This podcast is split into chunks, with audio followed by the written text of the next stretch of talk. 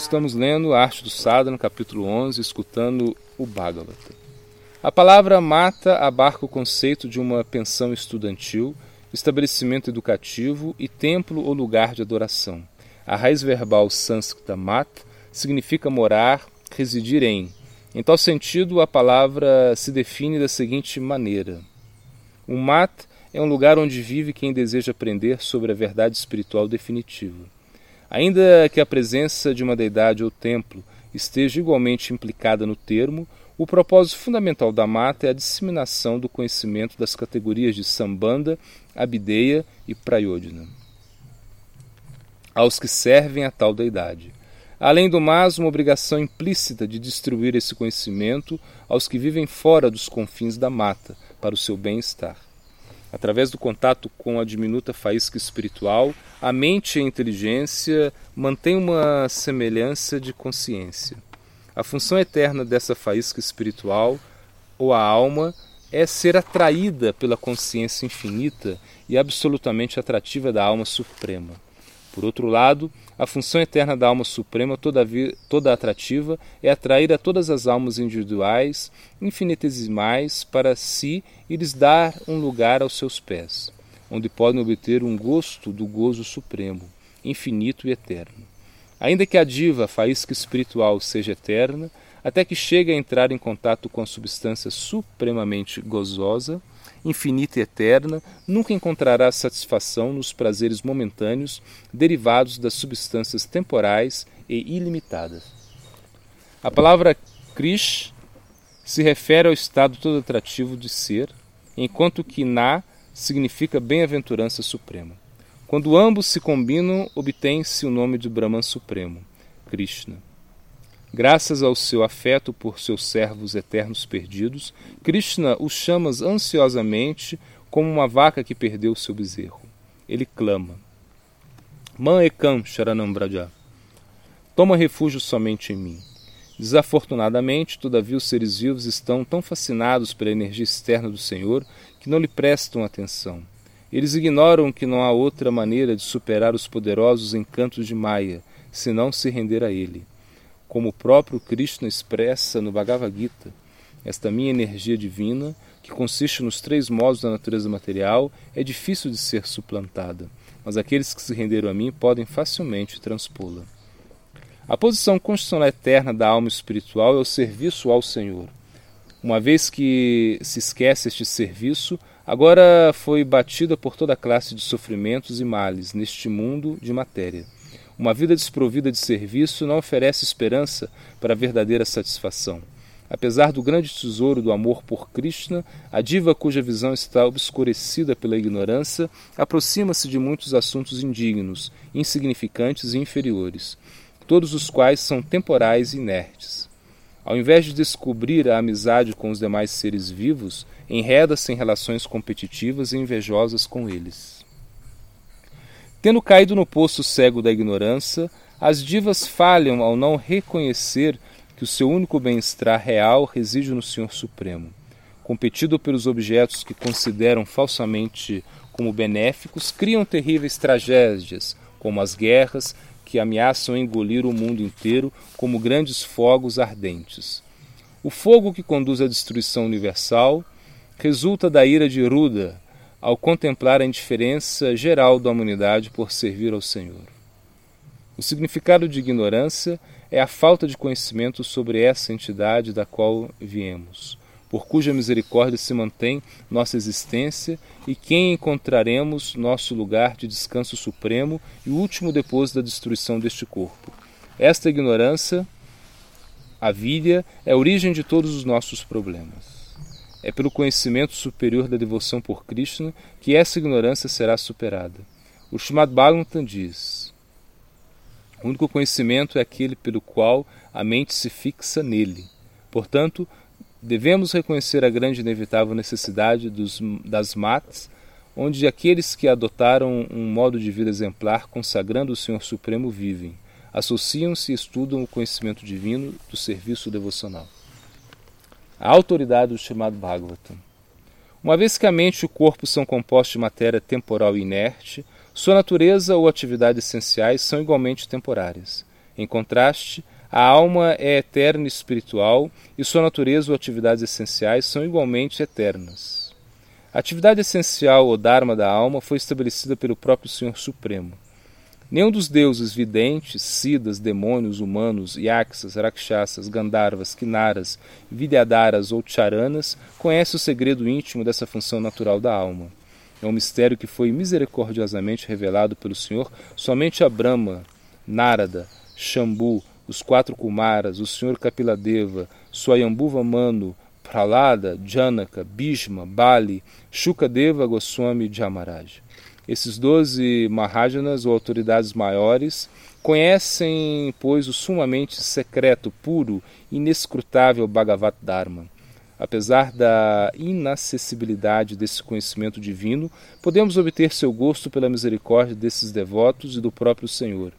Poder degustar este néctar divino é certamente uma questão de grande fortuna.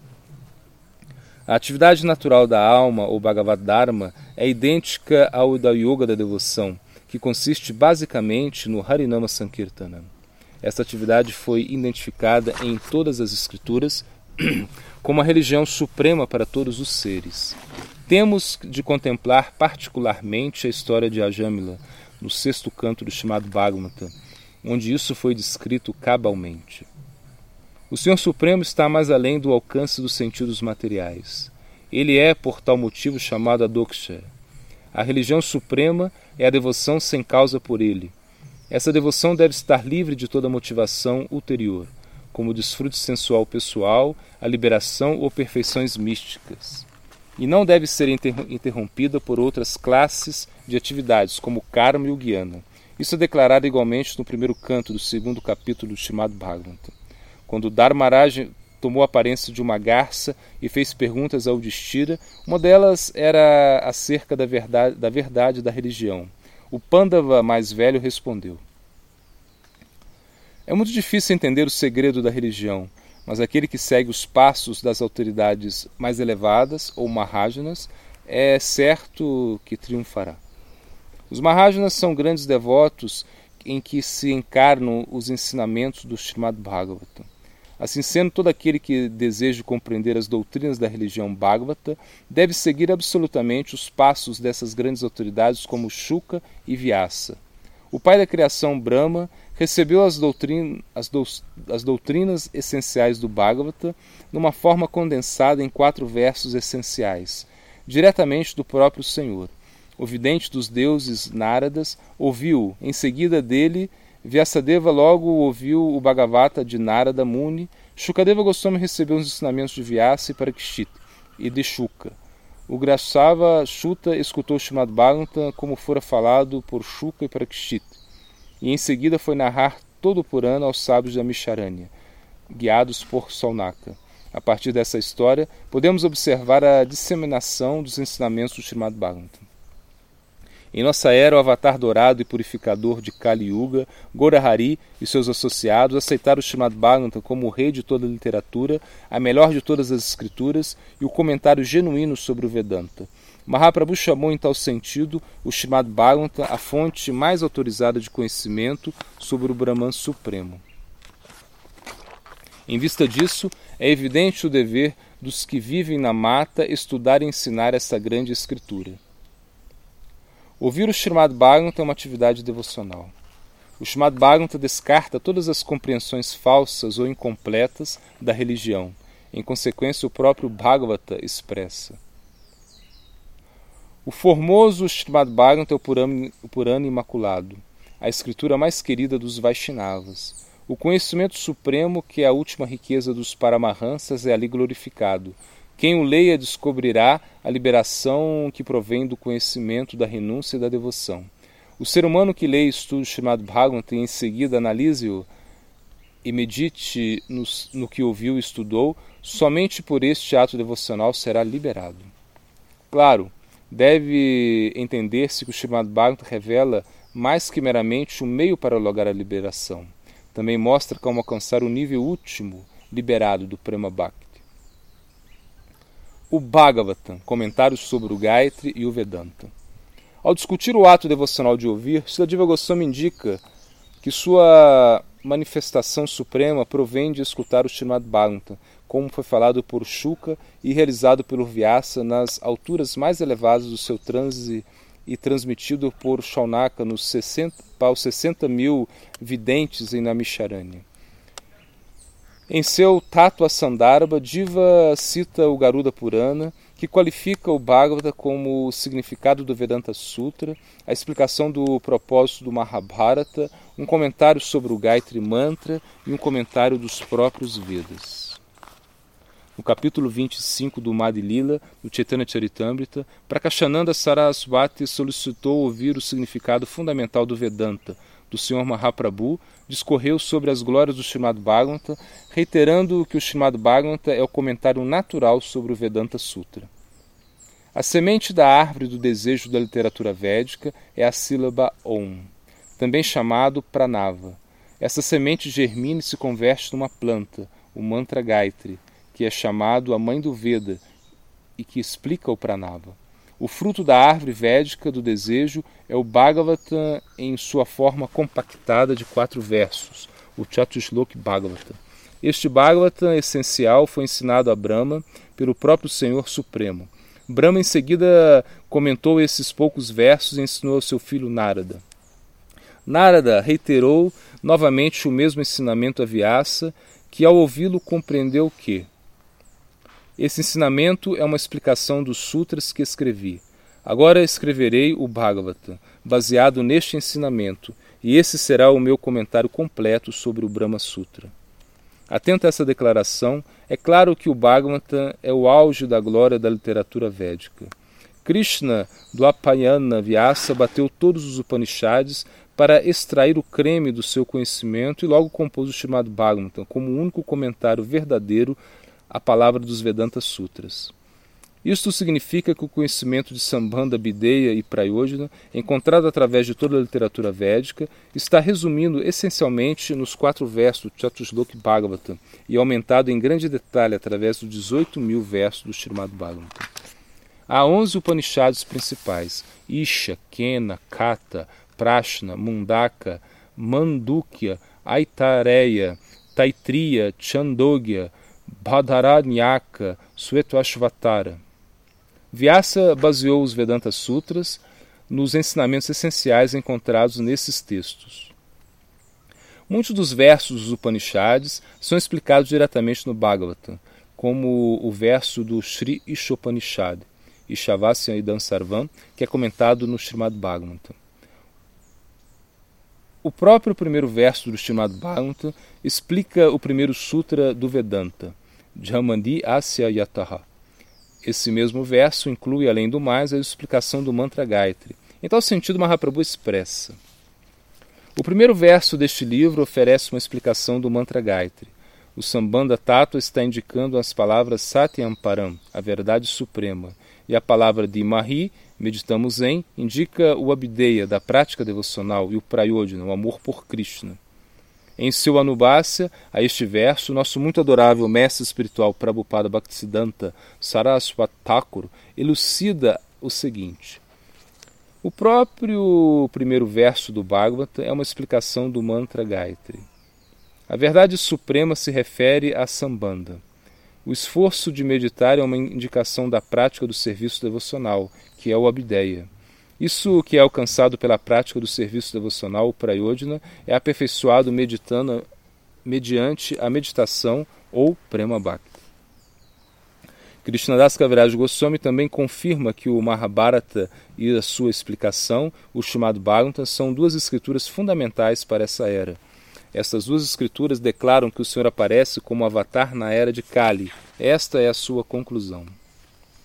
O Srimad Bhagavatam e o Mahabharata são as duas escrituras védicas mais importantes e ambas revelam que o próprio Senhor aparece como encarnação na era de Kali. Os ensinamentos de Mahaprabhu sobre o Bhagavatam. Krishnadas Kaviraj Goswami resume os ensinamentos pessoais de Sri Chaitanya Mahaprabhu como segue. Sri Chaitanya Mahaprabhu pregou pessoalmente as doutrinas de Krishna, o serviço devocional, o amor por Deus, os êxtases emotivos, o arrebatamento divino e os passatempos do Senhor. Todas essas doutrinas nectárias se encontram no Bhagavata. De tal modo, Mahaprabhu ensinou ao mundo inteiro que o chamado Bhagavatam e o Senhor Supremo Sri Krishna são idênticos. O Senhor menciona igualmente o Bhagavatam quando enumera as 64 classes de serviço devocional na prática. Lá, o conceito de servir as coisas que estão relacionadas com o Senhor, Tadya, é explicado como segue. As coisas relacionadas com o Senhor incluem a planta de Tulasi, os devotos de Krishna, sua morada imatura, chamado Bhagavata. Krishna deseja muito ver que todos prestem o devido serviço a estes quatro. O vírus chamado Bhagavata está incluído também entre os cinco atos principais do serviço devocional. O Chaitanya Charitamrita diz: A pessoa deve associar-se com devotos, cantar o santo nome do Senhor, ouvir o chamado Bhagavata, residir em Matura e adorar a deidade com fé e veneração. Estes cinco membros do serviço devocional são considerados os melhores de todos. Até uma leve execução dos mesmos desperta o amor por Krishna. Quer seja que a pessoa execute somente um ou muitos dos processos do serviço devocional, as ondas do amor por Deus emergirão como resultado de sua determinação fixa ou nista. Após ouvir, Sri Chaitanya Mahaprabhu explicou o verso Atmarama do Srimad Bhagavata em 61 formas distintas. Sanatana Goswami se surpreendeu tanto que caiu aos pés do Senhor e o louvou como segue. Meu querido Senhor, tu és o próprio Senhor Supremo Krishna, o filho de Nanda Maharaj. Todas as literaturas védicas são manifestadas por tua exalação. Tu és o orador original do chamado Bhagavata, e somente tu conheces o seu verdadeiro significado. Exceto tu, ninguém pode retê-lo completamente. Ao que Mahaprabhu respondeu: Por que me glorificas? Por que não tratas de entender a posição transcendental do chamado Bhagavata? Tal qual Krishna, o chamado Bhagavata é o amparo infinito de tudo. Existem muitos significados em todas e em cada um dos, seu, dos seus versos em todas e cada uma das suas sílabas da Escritura. O chamado Bhagavata estabelece suas conclusões na forma de perguntas e respostas, e os que ouvem se assombram. O amor dos devotos de Mahaprabhu pelo Bhagavata. Os associados de Mahaprabhu também evidenciaram um grande afeto pelo chamado Bhagavata. Mesmo antes de renunciar o seu posto na corte de Sahar Hussain, para se reunir a Mahaprabhu, Sanatana Goswami ficou em sua casa e assumiu o estudo do Bhagavata em companhia de 20 ou 30 eruditos. O Chaitanya Charitamrita diz: Enquanto ele permanecia em sua casa discutindo as escrituras reveladas, o pessoal secretarial e clerical ambicioso de Sanata realizava todos os seus deveres governamentais. Nesse interim, ele convocou uma assembleia de 20 ou 30 brahmanas eruditos e analisou o Bhagavatam com eles. O querido associado de Mahaprabhu, Raghunath Bhatta, gozava de grande fama como orador do Bhagavatam. Estando impuro, o Senhor lhe disse: Meu querido Raghunath, acata minha instrução e vai a Vrindavana. Uma vez lá, por favor, ponte-te sobre a tutela dos Goswamis Rupa e Sanatana. Deves estudar o chamado Bhagavad e cantar constantemente os nomes de Krishna. Se assim o fazes, o Senhor Krishna muito rápido dispensará sua misericórdia sobre ti. O Chaitanya Charitamrita também diz. Raghunath Bhatta, em seguida, com a permissão de Sri Chaitanya Mahaprabhu, partiu para Vrindavan. Ao chegar lá, amparou-se em Rupa e Sanatana Goswami. Toda vez que Raghunath Bhatta recitava o Srimad Bhagavata e dissertava sobre ele na reunião de Rupa e Sanatra, transbordava de amor estático por Krishna. Ouvir o Bhagavata em associação dos devotos. Rupa Goswami escreve igualmente em seu Bhakti Sambrita Sindhu que se devem saborear os tópicos do Srimad Bhagavata em associação com os Rasikas. Por isso, Rupa implica que a pessoa deve buscar a companhia dos devotos que conhecem o significado transcendental do Bhagavata, que compreendem as doçuras devocionais puras e que são espertas na arte de prestar serviço devocional. Eles devem ter a mesma classe de aspirações que a própria pessoa e ser, de preferência, mais avançados. É na associação de tais pessoas que alguém pode saborear o chamado Bhagavatam.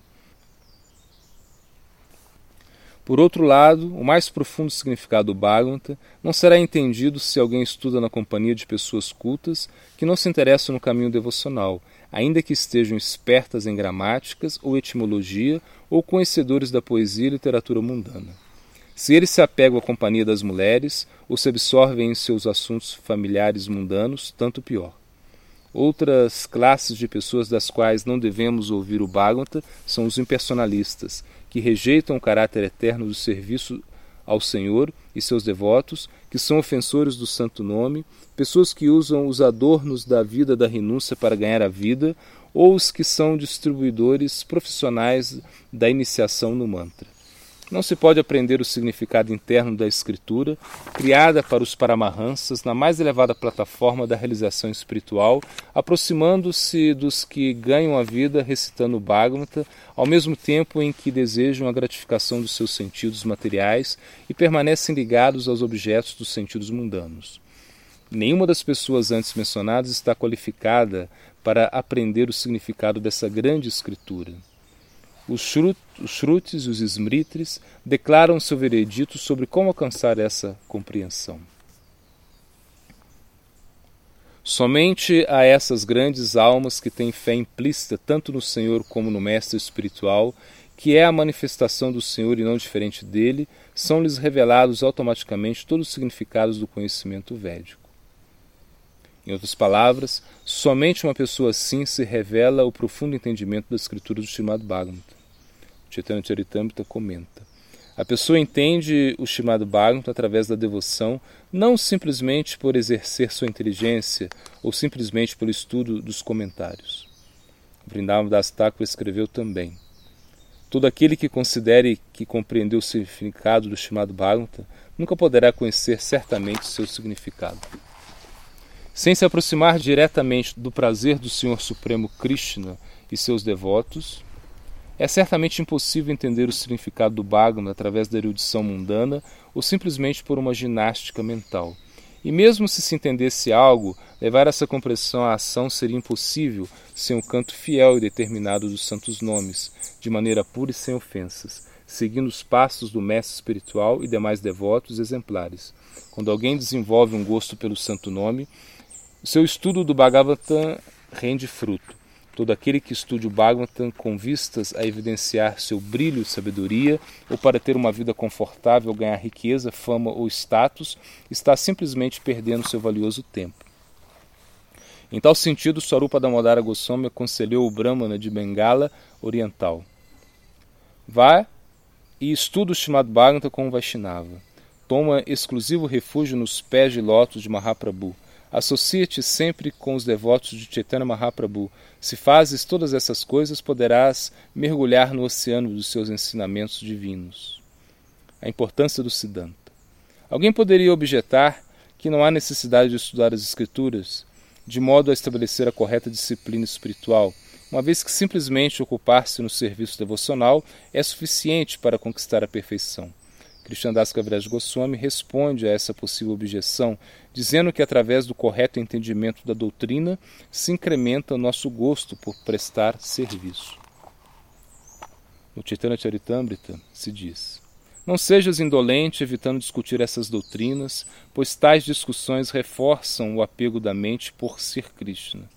Conheço as glórias de Sri Chaitanya por meu estudo de todos esses ensinamentos e me tornei forte e fixo no apego por ele, mediante o conhecimento de sua grandeza. Swarupa Damodara também diz: Se alguma declaração contém reflexos pervertidos da estética transcendental ou vai contra as doutrinas do Bhagavata, Mahaprabhu acha intolerável e se chateia. Certos poetas pensam que podem escrever qualquer coisa que lhes apeteça. Em seus escritos, usualmente, há uma apresentação incorreta da relação divina amorosa. Não é agradável ouvir palavras que são contrárias às conclusões escriturais. Todo aquele que não possa distinguir entre a estética genuína e sagrada do seu reflexo nunca será capaz de cruzar o oceano de conclusões das Escrituras que leva ao serviço devocional. Somente escutar o Bhagavata com total atenção produzirá resultados.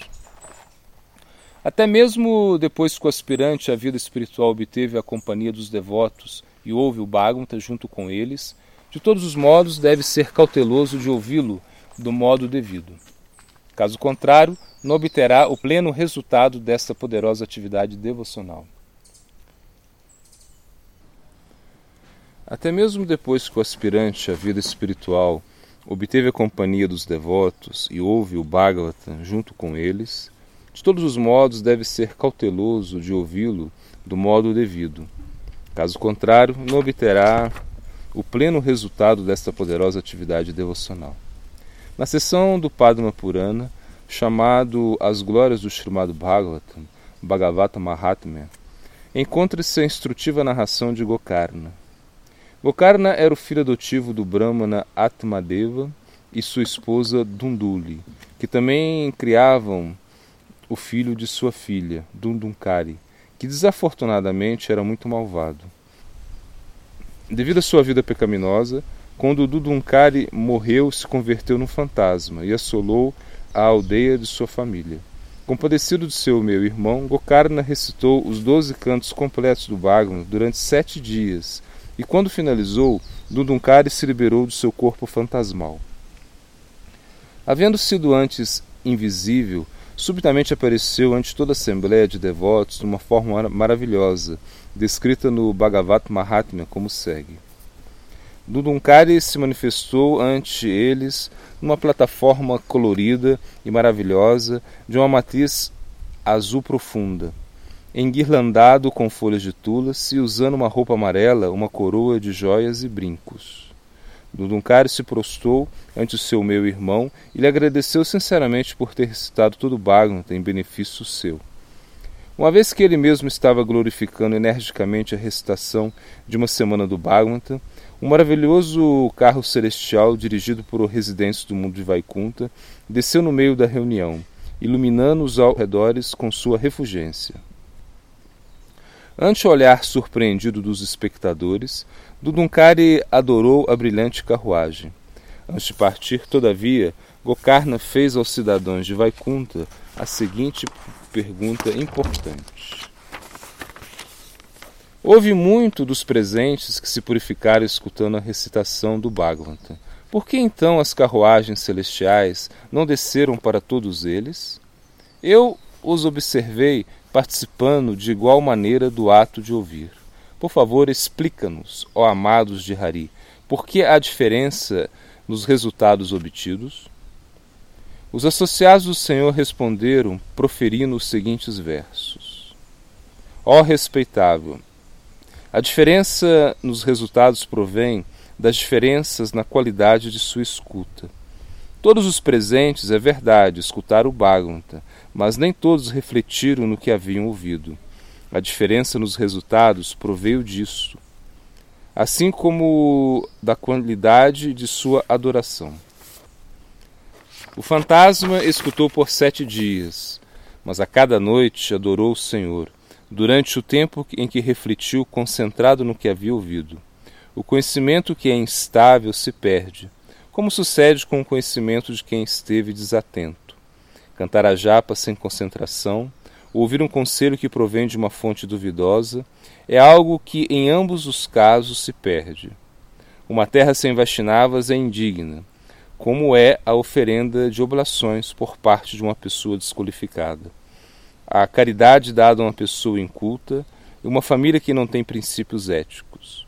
Para obter os frutos de ouvir o Bhagavata, a pessoa deve depositar fé nas palavras do mestre espiritual e ter uma atitude de humildade sobre seu próprio valor. Deve triunfar por sobre os vai e vem da mente e concentrar-se completamente nos tópicos que está ouvindo. Quando todas essas pessoas ouçam Bhagavata pela segunda vez, elas também ganharão a residência eterna em Vaikunta. Disto não há dúvida. Quanto a ti, Gokarna, Govinda em pessoa te levará a Goloka, a morada das vacas. Após ter falado deste modo a Gokarna, os associados do Sr. Hari começaram a cantar sonoramente os nomes do Senhor, subindo a Vaikunta com o transformado do Dunkar. No seguinte mês de Shravana, Gokarna empreendeu um segundo Bhagavat Shaptaha, o mesmo público estava novamente presente, mas dessa vez escutaram mais cuidadosamente que antes. Ao final da semana, produziu-se a mais maravilhosa epifania. O próprio Srihari desceu à Assembleia, rodeado por inumeráveis associados em inumeráveis carruagens celestiais. Os sons das orações e glorificações ressoavam em todas as direções. Até o próprio Sr. Hari aderiu à auspiciosa cacofonia, soprando o búzio Panchanjaya, que sempre segura em sua mão. O Senhor em seguida abraçou Gokarna fortemente, transformando o devoto, que adotou a forma escura do residente de Vaikunta, com quatro braços, roupa de seda amarela, coroa de joias e brincos. Instantaneamente todos os presentes foram similarmente transformados. Mesmo as outras criaturas e residentes de castas menores da aldeia foram igualmente transformados em seres divinos e, como resultado da misericórdia de Gokarna, ocuparam seus lugares nas carruagens celestiais para serem levados à morada transcendental, desejada pelos grandes yogis. O Senhor das Vacas, Gopala, levou consigo seu querido devoto Gokarna para sua própria morada de Goloka. Pode-se realizar penitências por muitas vidas e não obter a residência em Goloka Vaikunta. O fruto de escutar o Bhagavata por somente uma semana, assim como todos os cidadãos de Ayodhya foram levados por Amachandra a Saqueta em Vaikunta, pela misericórdia do Senhor, qualquer pessoa que escute o Bhagavata será levado à sua morada transcendental, pois a misericórdia de Sri Krishna está presente na narração dos seus passatempos contidos ali. Aquele que recite o Bhagavata, assim como aqueles que escutem, terão a grande fortuna de obter esta recompensa divina. O segundo verso do Mangalacharana, invocação auspiciosa do Srimad Bhagavatam, serve de vasto nirdesha ou indicação do tema essencial do texto. Ali se expressa Ishvara Sadyo Ava Rudyatetra Kirtibhi Shushrusbihi Tat. O Senhor descrito no Bhagavata aparece no coração puro do ouvinte piedoso e ficará desde o momento em que se começa a escutar a sua recitação.